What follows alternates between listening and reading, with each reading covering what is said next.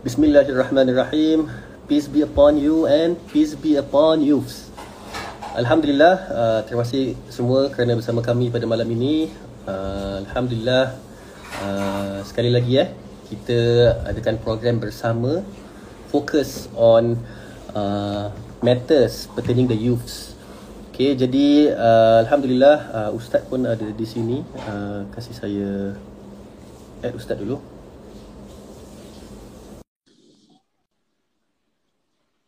Okay, uh, Ustaz will join us soon insyaAllah.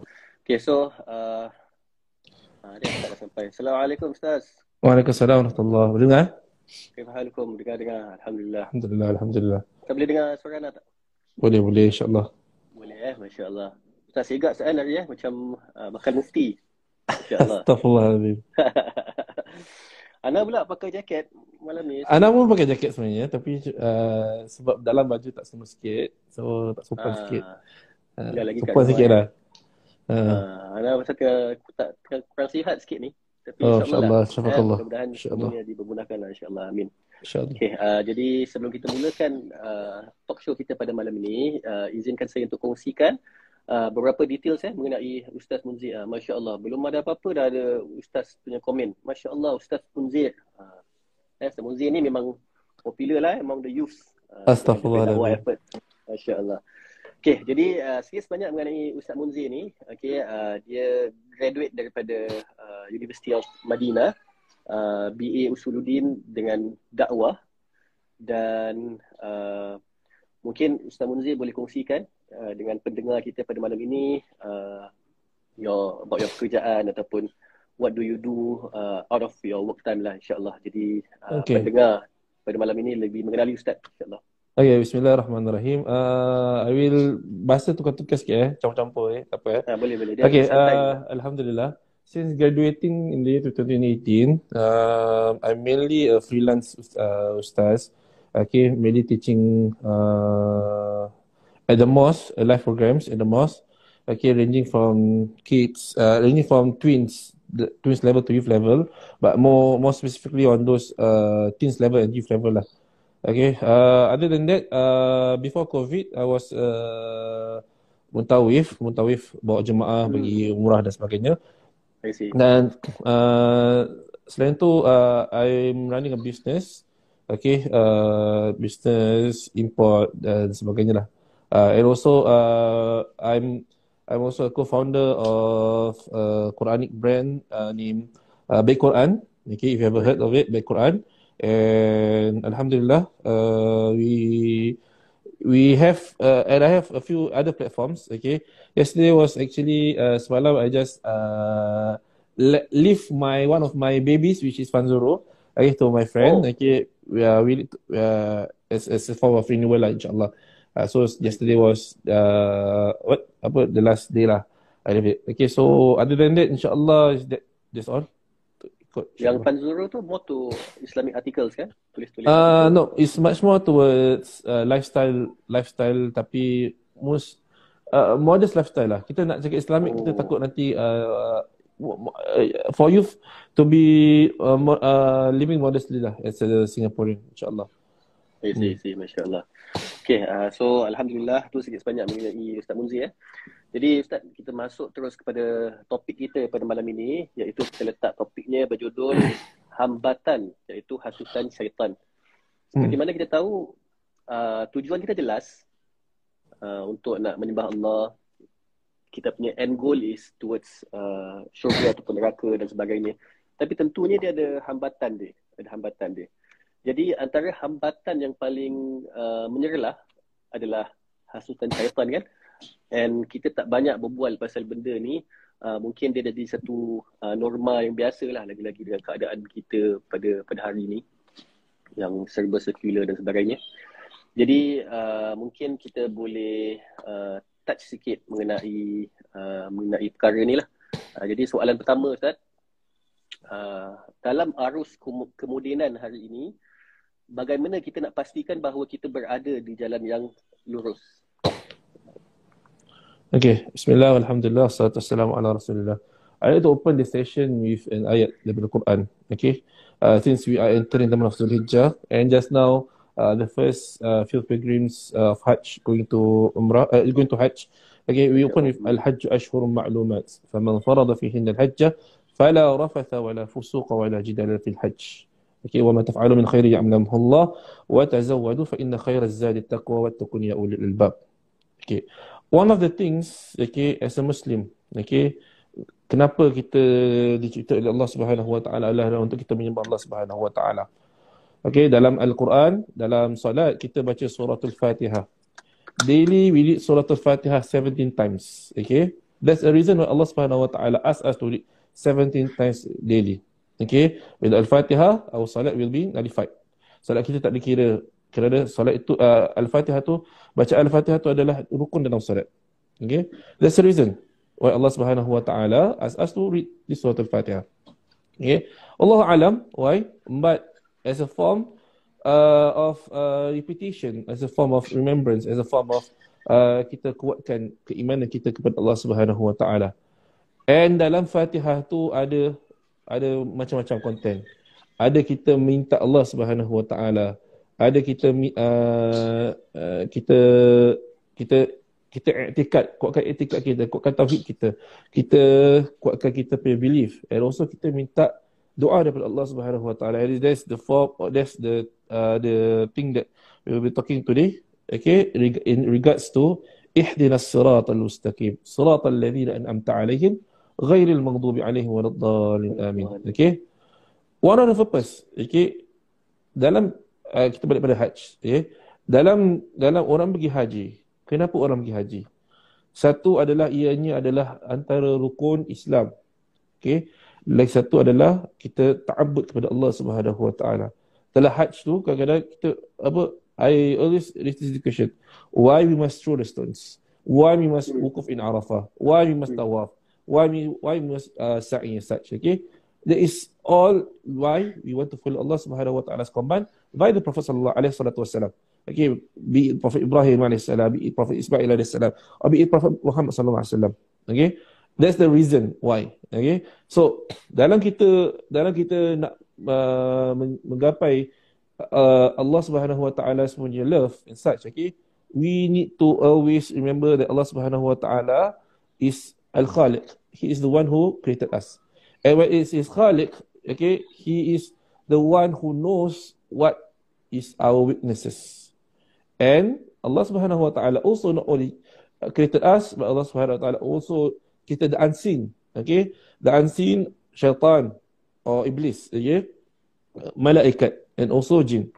Okay, now we focus about syaitan. Okay, why the reason Allah subhanahu wa ta'ala created syaitan?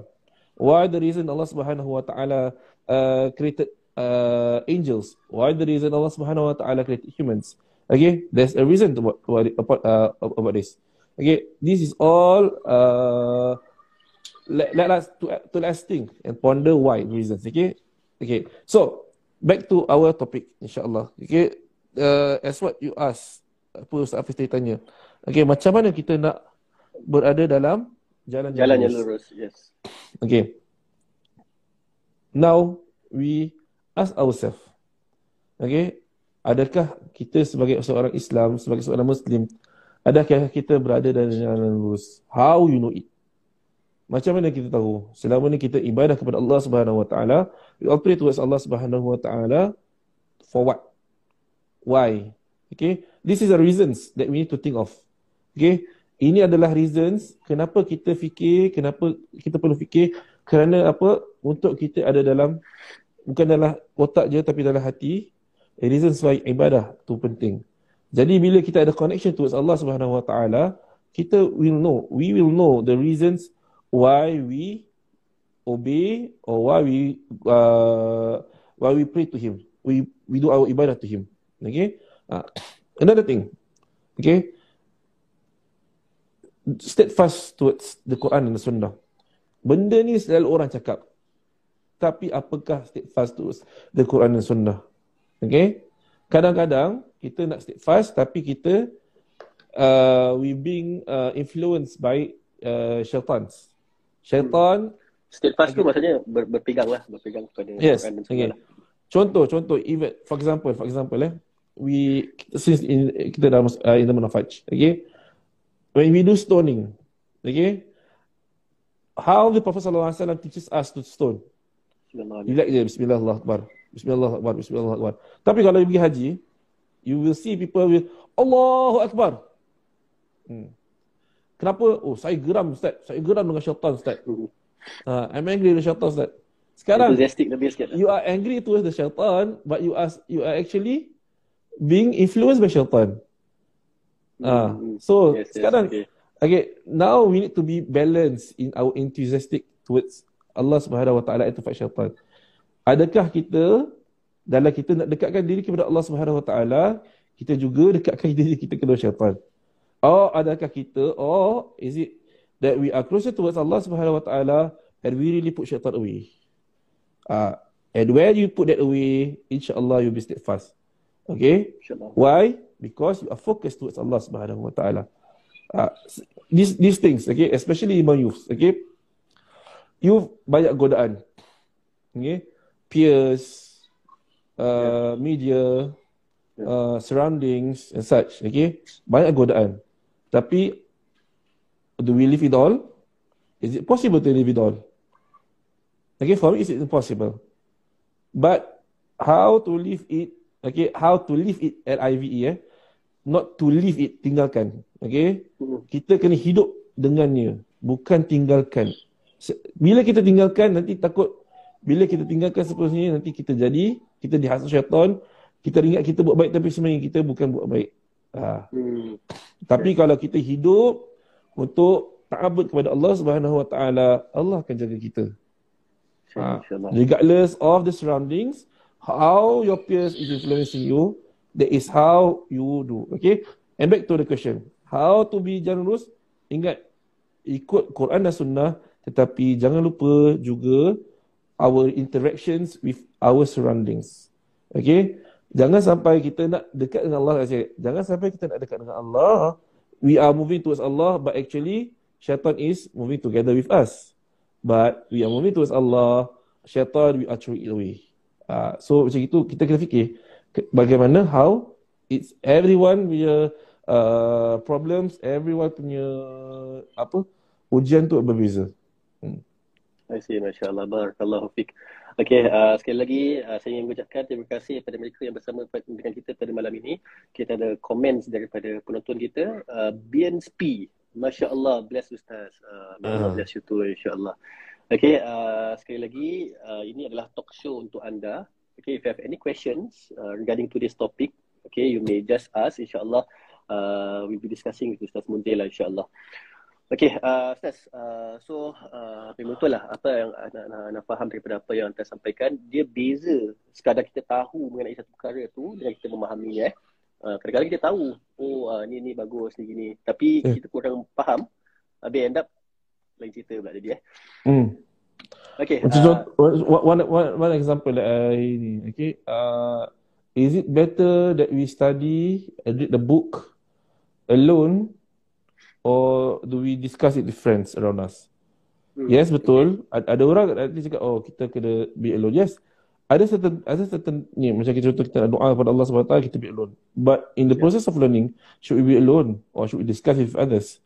Okay, so what the sunnah the Prophet SAW is for us to always go to and see a teacher as such. Teacher, yeah. Uh, so it's it's something that uh, it's something that uh, might be a problem okay if you are alone and you digest that things according to your own belief. Because we don't know. Kita ingat kita dalam keadaan yang clear. Kita tak ada orang kacau kita. Tapi sebenarnya syaitan menghasut kita. Eh kau rasa benda ni kau dah cukup baik ke? Tak cukup baik. Kau kena buat something else. Kau kena buat something else. Kau kena buat something else uh, itu syaitan masuk tanpa filter because why teachers your peers will act as a filter if that's why that's why That's why they are important in your upbringing, in your surrounding, in your ibadah towards Allah Subhanahu Wa Taala. They help you to filter things out. Okay, yeah. some of your friends might be good, some of your friends might be not be not be good. Okay, but you don't know which one. Kita tahu. Sebab tu important kita ada circle yang yang bagus. Kita tahu. Yeah. Uh, so. Okay, uh, masya Allah. Okay, so uh, uh, syaitan dia akan come in many ways dalam, macam dalam surah Al-Araf dia akan cuba masuk dari kanan, dari kiri, dari atas, dari Hmm. bawah dan sebagainya kan. So kita lihat dia bukan sahaja dari you know uh, the whispers of syaitan bila part kita nak belajar, nak menuntut ilmu. Dia ada daripada uh, you know uh, circle of friends and uh, especially the youth of today may Allah reward all of them masya-Allah you know uh, especially the exposure to the explicitity explicit contents to the social media where it's just on your fingertips you know to do immoral acts and the trendings that are happening you know through the the, the social media lah kita nampak Instagram ke TikTok ke Hmm. Facebook and so on okay uh, maybe you can uh, share with us okay dalam banyak-banyak hambatan dan ujian ni uh, tentunya dia akan datangnya has- hasutan syaitan kan? Untuk nak buat benda ni ke? Buat benda tu ke dan sebagainya. Bagaimana kita nak memahami uh, perangkap syaitan dan uh, mungkin Ustaz boleh kongsikan cara untuk kita nak mengat- mengatasinya insyaAllah. The reason, for example, eh, in Singapore kita ada censorship boards for our uh, media consumption. Ada PG, PG13, NC16, M18, R21. Okay? That's a form of filtration, filter or form of censorship. Okay? itu Now- no. masuk LGBT punya content lagi Ustaz Uh, now itu itu part censorship. Okay. Now, do we have our own censorship inside ourselves? That's the point of question. Or do we adakah kita mengharap orang lain untuk sensorkan untuk kita tapi kita sendiri tak tahu? Uh, okay. For me, for me nak melarang sekarang memang susah. Everything is on handphone, phone. ya just Nak melarang lah. susah. Ah, nak melarang susah. Tetapi how we censor ourselves. Okay? And how? For me, senang je. Okay? I won't say, I won't uh, be angry dengan my uh, students, especially yang youth. Eh? Okay? Because in the process, diorang mencari.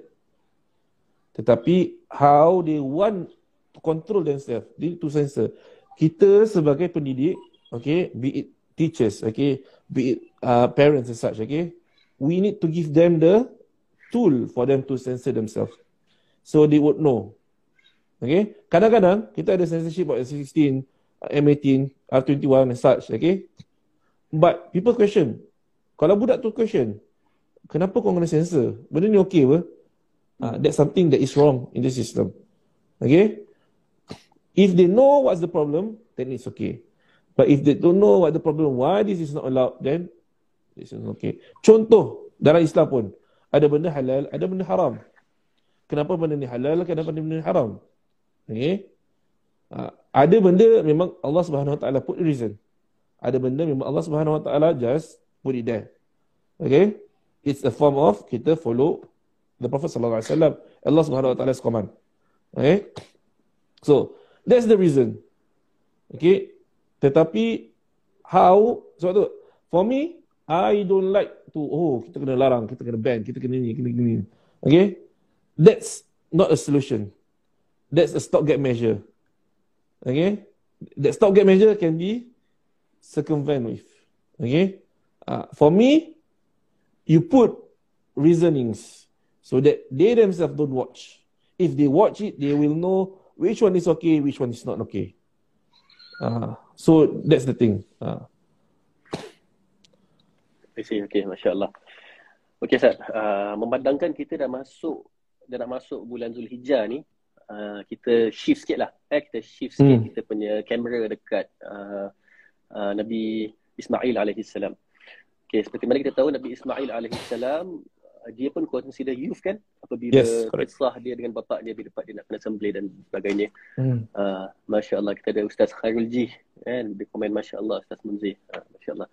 Okay, uh, apa uh, Nabi Ismail AS dia pun kira consider youth kan uh, jadi Yep. bagaimana kita how to say eh, uh, mungkin you boleh kongsikan apakah uh, kisah sebalik pengorbanan Nabi Ismail AS uh, dan bagaimana kita dapat teladani dalam usia muda muda beliau insyaallah Dalam surah As-Saffat, Allah Subhanahu Wa Taala uh, share this story, okay?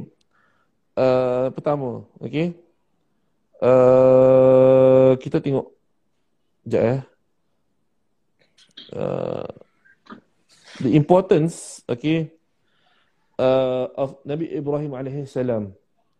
Macam mana cara Nabi Ibrahim alaihi salam mendidik Ismail alaihi salam. Nabi Ismail alaihi salam. Okay. Qala ya bunayya inni ara fil manami anni adhabahuka fanzur madza tara. Okay. So this one Allah uh, Ibrahim Nabi Nabi Ibrahim alaihi salam share with his son. Okay. Dan apa Nabi Ismail jawab qala ya abati fa'al ma tu'mar. Okay. Uh. So the essence of this this ni this is important, okay? Nabi Ibrahim bukan hanya menurut perintah Allah. Dia tanya kepada anaknya.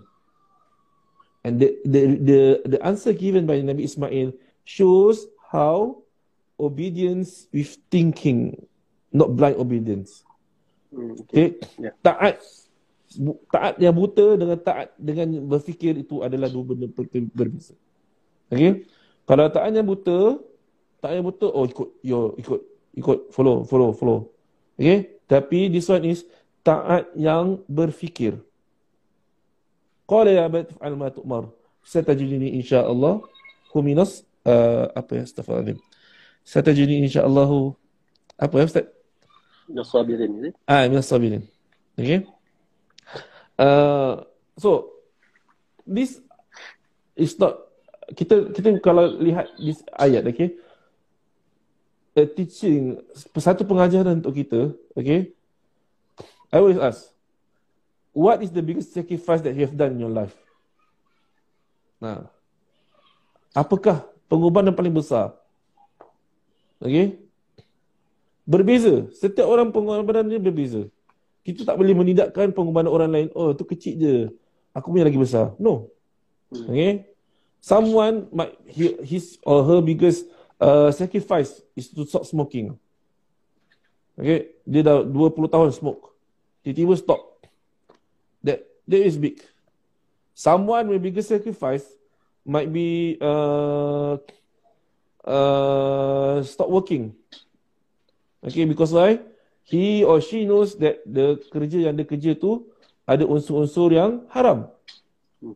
Someone, okay, uh, might be uh, sacrificing uh, his time, okay, untuk tolong orang lain.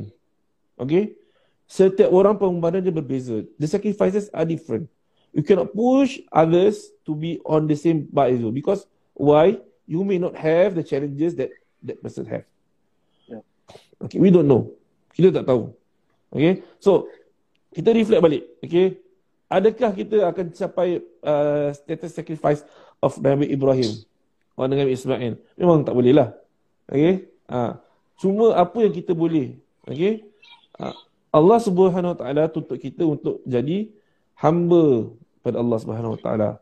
Uh, dalam dalam dalam hadis ni ni selalu nanti kita penting eh kita relatekan hadis apa tu maksud ihsan an ta'budallaha ka'annaka tarahu fa illam yakun tarahu fa innahu yarak. Okey. Kita ber, uh, kita ta'abbud kepada Allah Subhanahu Wa Taala as if that Allah Subhanahu Wa Taala is watching you. Okay, as if Allah Subhanahu Wa Taala is in front of you. Even though he's not there, if you know you can't see him, okay, he is there to watch upon you. Okay? So that is the status of ihsan. Okay? So the sacrifices, the different sacrifices. Ada orang dia tinggalkan keluarga, okay, macam contoh kita punya pekerja hijrahan, tinggalkan keluarga dekat Bangladesh ataupun uh, domestik uh, kita punya apa, mate dan sebagainya. Dia tinggalkan family. Okay? Yeah. That is the biggest sacrifice. Our sacrifice might be different. Their sacrifice is that. Okay? Alah senangnya. No. Satu benda perkara penting. Kita jangan merendah-rendahkan sacrifice orang lain. Kita tak tahu how big they are. How big it is. Uh. So, it's very important. Okay? In reflecting on this thing, okay, dalam kita membuat pengorbanan, jangan pengorbanan itu membabi buta, kita jangan follow it blindly, but we think reason it why. Okay dalam mungkin dalam ayat ni tak nampak sangat the reasoning. Tetapi kalau kita baca tafsir kita akan dapat the reasoning that actually uh, Nabi Ismail has already given. Ah. Uh. eh masyaallah okay uh, masyaallah barakallahu fik uh, I, I think that's a very good point uh, di mana uh, dia dia somehow relatable dengan the previous point that you you gave eh. Dia cakap uh, it's about macam mana kita nak uh, uh, halang diri kita untuk nak melakukan satu hmm. benda tu that, that boundaries tu kembali kepada macam mana kita nak memahami benda tu lah. Hmm. Uh, even Nabi Nabi Ibrahim alaihissalam uh, if I'm not wrong uh, in his youthful years he used to ask questions kan banyak soalan yes. dan sebagainya. So bila lepas dia dah dapat soal, jawapan dia uh, baru dia cakap oh okey gini rupanya. Uh, so uh, bila lepas dia besarkan anak dia Nabi Nabi Ismail alaihissalam uh, jadi bila lepas dibesarkan anaknya tu jadi dibesarkan dengan bukan secara paksa tapi dia memahami ketaatan tu dengan memahami kenapa lah dia buat kan. Uh, I think it's important for us, you know, to to understand uh, kenapa kita buat dan sebagainya lah. Uh, InsyaAllah. Okay, uh, so kita ada komen daripada Ustaz Khairul Ji. Uh, thank you Muhammadiyah SG for doing the insightful live. Masya Allah. Barakallahu fikum. Ustaz okay. Khairul Ji tengah sakit. So dia, Masya Allah. Oh, dia persihat. Ya Allah. Ya uh, Allah. Sama-sama kita. Mudah-mudahan ini jadi kafarah dosa buat kita. Ya, yeah. Insya Allah. Insya Allah. Okey, uh, jadi sekali lagi saya ingatkan uh, bagi siapa yang ada soalan buat topik kita pada malam ini, uh, you're welcome to ask any questions that you like. Uh, InsyaAllah kita akan uh, kongsikan dengan Ustaz Munzir lah insyaAllah. Okey, uh, jadi Ustaz, kita dah discuss uh, a bit uh, about uh, Nabi Ismail AS pasal uh, syaitan dan sebagainya. Mungkin Ustaz boleh kongsikan uh, apakah amalan atau doa yang boleh diamalkan untuk kita mendapat petunjuk dan istiqamah dalam ketakwaan tu.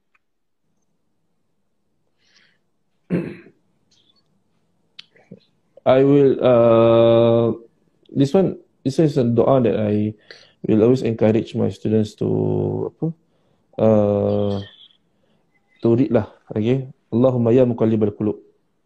Thabbit qalbi ala dinik wa ala ta'atik. Okay? Uh apa maksudnya? Oh Allah uh the oh, yang membolak-balikkan hati kita okay apa hati uh, kuatkan hati ini di atas agamamu okey?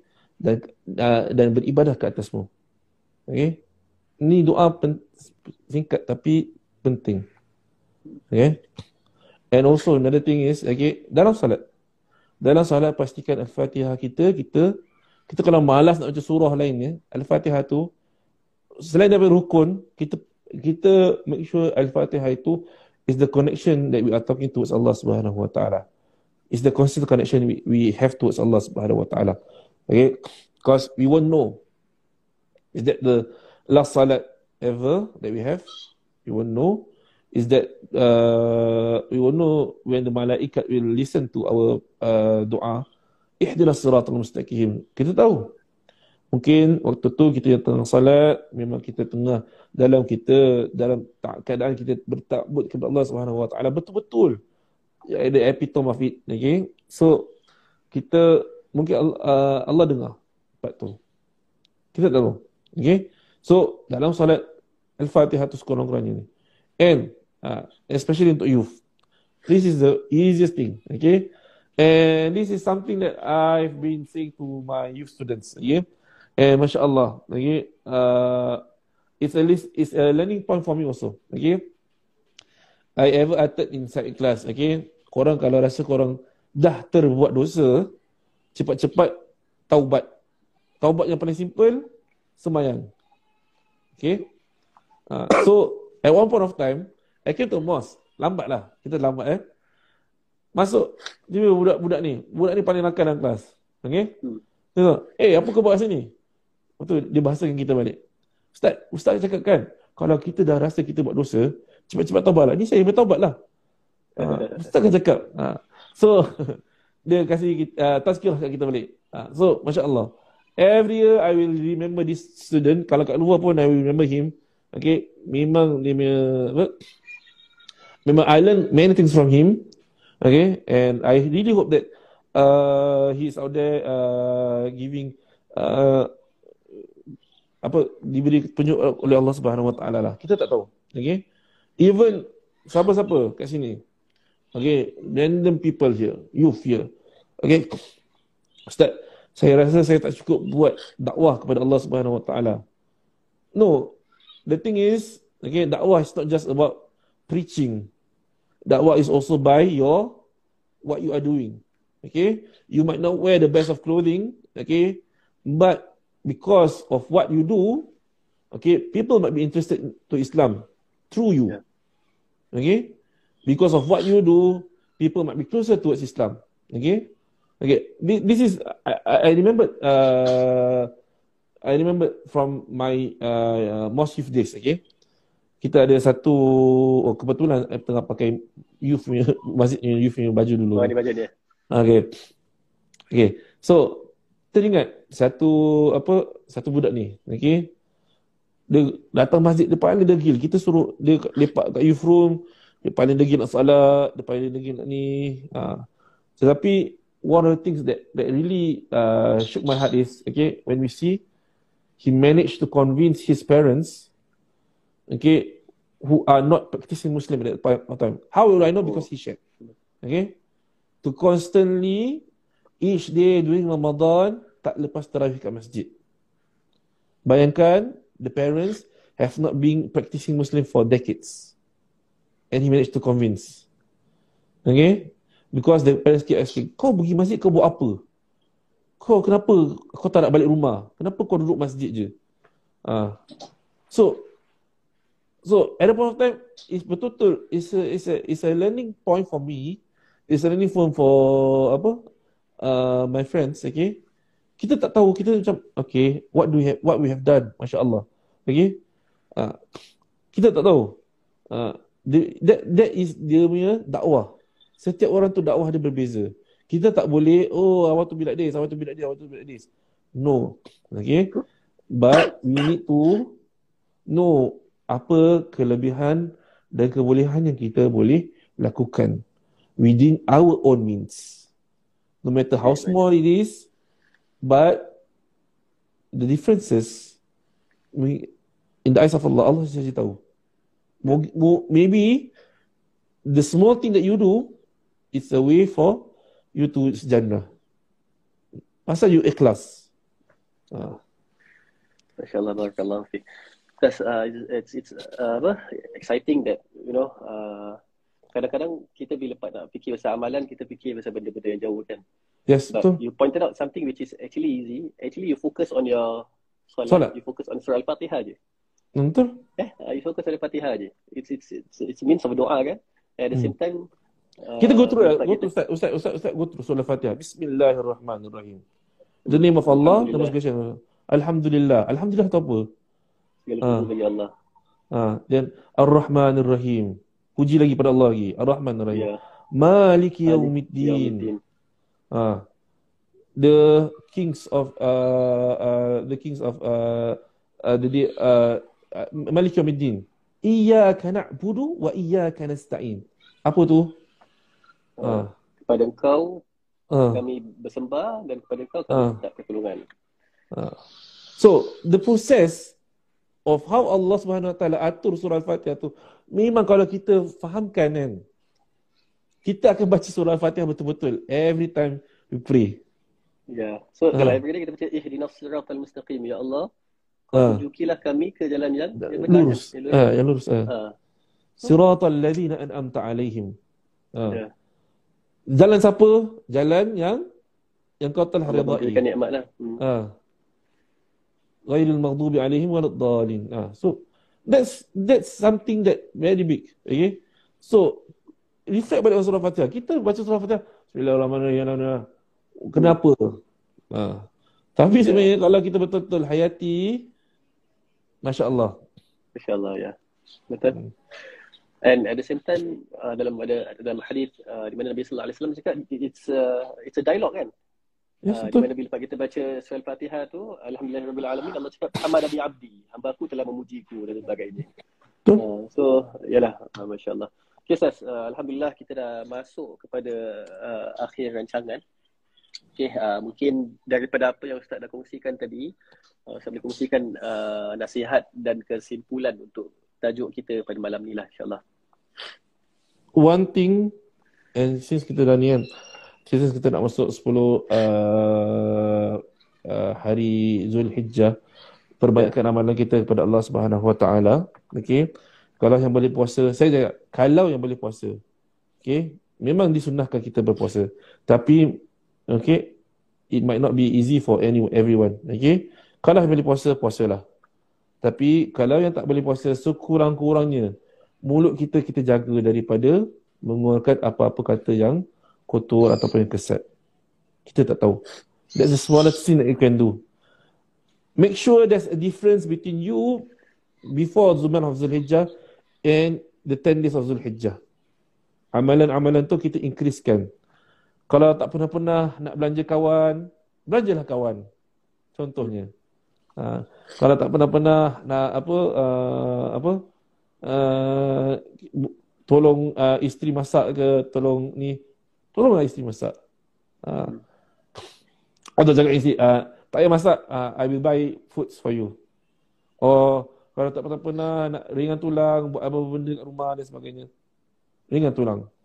Okay, make sure there's a change. There's a difference between you okay the now you and the the 10 months uh, the 10 days of Zulhijjah okay it's a form of kita kita check balik our connection to Allah Subhanahu wa taala not everyone so that same as the sacrifice not everyone can do the same ibadah or the same changes in our life okay uh, in the uh, ashrul uh, ashrul uh, awail min uh, Zulhijjah okay so kalau tak mampu buat kurban, buat benda-benda lain. As yeah. small as uh, picking rubbish uh, or picking litter from uh, the roads and such. Kita tak tahu. Okay? The small things, saya, saya, saya, the small things you might pick up, you would know the differences that it will make in the eyes of Allah subhanahu wa ta'ala. Ha. Yang penting, buat baik uh, and do things that are good. Okay? that kita okay so that that is more specific okay for a long term okay i would rather for example eh uh the the things that i will always nasihatkan dengan my uh, youth okay in classes okay for those who haven't wear tudung okay try to wear the tudung okay But before wearing the tudung, know why you need to wear the tudung. Yeah. Okay. Kadang-kadang ada orang tu dia pakai tapi dia tak faham. So bila dia pakai dia buka sebab dia tak faham. Yeah. Okay. Ataupun this one uh, then bila saya cakap ni okay uh, then I say okay then apa dengan lelaki uh, so this one I will, I will always say okay Which one is more worse? Orang yang pakai tudung hisap rokok luar masjid atau orang yang pakai kopiah hisap rokok luar masjid? The immediate response, Ustaz, mestilah pakai tudung ni Ustaz. Ah ni Ustaz. Oh, habis yang pakai kopiah tu tak menunjukkan orang yang beragama ke? Uh, ha. Itu norm, Padahal eh? sama je. Why you need to be biased on woman? Okay? Padahal sama je. Ah. So, why you need to treat that? So that things, the small things okay, of differences, kita tak habis-habis buat ni. Okay. Perempuan kena pakai tudung, perempuan kena pakai tudung. Eh, kau sampai bila kau nak pakai shorts? Pergi luar. Hmm. Aurat kau mana? Ha, Ustaz Ilek lah, Ustaz ni shorts ni. Ha, pandai pula kau kasih reason bila apa aku cakap ni. Ha, tapi pakai tudung kau nak ni. Ustaz, saya nak cari isteri yang pakai tudung. Sebenarnya. Kau uh, aurat dah tutup sempurna ke belum? Ha, we put on the other tapi kita tak put on ourselves okay this is this uh, this is a very good reflection on uh, kita lah especially men eh okay jangan sampai kita nak kita nak marah orang lain tapi kita sendiri tak reflect on ourselves okay yeah. uh, because the differences of them and us will be uh, kadang-kadang kita tak tengok uh, kita tengok apa yang ada dekat ni tapi kita tak tengok apa reason reason kenapa Ha. Kita tak buat sendiri tapi kita nak push orang buat. Cakap, eh, senang je apa pakai pakai just a cloth over your head. Kau fikir tak ada kerja apa? Ha. Ha. So must reason it out. Okay? And Alhamdulillah, I have students who understands well. Okay? And I I don't, I terpaksa orang. Tapi slowly they will want to change themselves. And when they slowly change and they understand the reasons, And kadang-kadang iman orang tu lagi kuat daripada kita. Sebab orang faham Kena faham erti pengorbanan itu. Diorang faham erti kenapa kena kita ikut Allah Subhanahu Wa Taala. Ah. Ya. Ah, beza dari kita. Kita mungkin kadang-kadang kita lupa kita cakap dia. Cakap, cakap, cakap, cakap, cakap, cakap. Tapi kita rasa itu adalah sacrifice yang besar. Ah. So, so that's, that's the thing lah. Okay? If you want to change, change with reason. Why? Understand. Belajar kenapa itu kena. Jangan just terjun. That is where syaitan will bisik. Talbis, talbis iblis akan masuk dalam telinga you. Eh, pakailah lepas ni pakai sikit lah gini. Nanti lama-lama, ha, ni. Ha, kita tak tahu. Allah Alam. Okay, saya Masya Allah. Barakallahu fiqh. Okay, uh, jadi uh, seperti mana apa yang Ustaz Munji katakan, I think this is important for us. Yang pertama sekali kita nak kena faham kenapa kita lakukan satu perkara tu dan, dan memahaminya dan uh, la tahtaranna ahadukum minal ma'ruf syai'a. Uh, yes. Yang kedua adalah kita tak mau uh, apa tak mau pandang rendah setiap kebaikan yang kita lakukan. Uh, jadi kalau hmm. kita nak change for the better, kan kita just change. Uh, yang penting kita ada keikhlasan hati dengan kita faham intention dia kenapa kita buat kerana Allah Subhanahu Wa Taala uh, insyaallah that's uh, pure punya pengorbanan kan Ustaz Betul. That, that's already pure. I, I, uh, I, I used to have a friend apa dia dia pakai tudung masya-Allah. Okay, and dia punya siblings dia memang dia semua tak pakai tudung. Tapi masya-Allah slowly all of them change. Okay? And we don't know the sacrifices that she she terpaksa tempuh. Ha, hmm, yeah. kita tak tahu. Ha, sebab apa? Kita dah alah ni simple apa ni. Allah suruh apa takkan kau punya apa ni. No. Yeah. Kau kena bersyukur That's kau ada dalam circle yang ni. Ha. Yeah. Dia nak pakai tu kenapa? You ask why? Why? Macam macam macam macam kau then like, kita kena faham kenapa dia mungkin kita pakai senang tapi dia yang pakai tu macam-macam challenges dia ni. Ah. Betul. It's very very ni. So so jangan jangan jangan jangan pernah kita pandang rendah pengorbanan itu oh kau tak sama level dengan aku. No. Ya. Okay. Dalam Islam kita tak amalkan kasta berdasarkan apa amalan kita. Yeah. Ja, kita ikut apa uh, at-taqwa hahuna. Ya. At-taqwa hahuna. At-taqwa hahuna. Ingat Nabi tunjukkan Attaqwa hahuna uh, Kenapa? Sebab telah hati Adakah kita Tunjukkan diri kita bertakwa Adalah untuk kita uh, Apa? Tafakhur Bangga Ataupun kita tunjukkan diri kita bertakwa Untuk kita dekatkan diri kita kepada Allah Untuk achieve the state of ihsan Okay? Uh, everyone must achieve the state of ihsan Everyone must try to uh, achieve the state of ihsan but in achieving it to achieve it okay each and each and every one of us we have the different roots okay? And the roots and the challenges sacrifices need to be done will be different okay? And we might not know okay? The simplest of root might be uh, uh, or kita dapat kita dapat benda tu kecil tapi the smallest of things okay but maybe in the eyes of Allah is something that is very very big because the sacrifices upon us is that big. Okay, ah, itu je insyaAllah. Okay, Masya Allah, Barakallah Fik. So, Alhamdulillah, kita dah, dah, dah, dah, dah, dah uh, kita dah sampai ke akhir rancangan. Jadi, uh, bagi mereka yang bersama kami pada malam ini, Alhamdulillah, uh, you can you know, uh, visit our Muhammadiyah SG Instagram or you can visit us at our Facebook, Muhammadiyah Association of Singapore for further lives or youth works or any other uh, welfare, welfare, dakwah and education works as well, insyaAllah. Okay, uh, jadi uh, Alhamdulillah, uh, terima kasih sekali lagi kepada mereka yang bersama kami. Jadi, uh, Barakallah kita... Ustaz. Okay, kita apa sebelum tu satu eh saya nak minta semua kita doakanlah sama-sama. Semoga jemaah-jemaah haji kita okay this is the first year apa jemaah haji di Singapura dapat ni semoga yang 900 masya-Allah okay 900, uh, I had 900 okay daripada 407 ditambah 493 so total 900 okay I have uh, my I have my students okay uh, who need to make uh, immediate uh, apa immediate punya ni contoh hari Isnin dapat hari Isnin hari Selasa dapat surat kota yang tambahan by hari Kamis atau hari Rabu dah kena buat decision want to go or not okay Ooh, okay ha.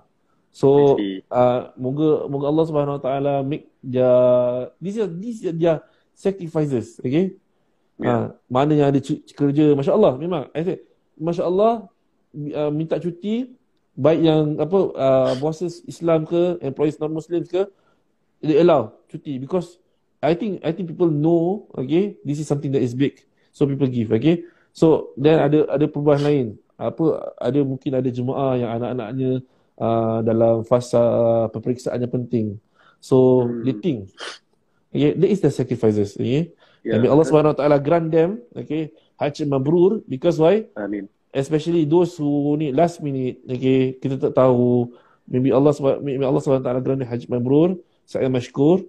And may Allah Subhanahu taala uh, make all of us kita semua ada chance untuk pergi hajj satu hari nanti. Amin amin amin. Okay?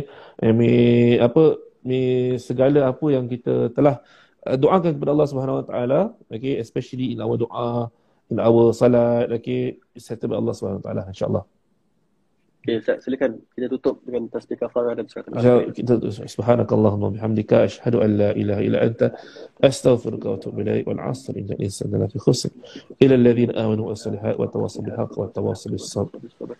Okay, okay. Uh, Assalamualaikum. Jumpa lagi insya-Allah. Syukran. Assalamualaikum warahmatullahi wabarakatuh.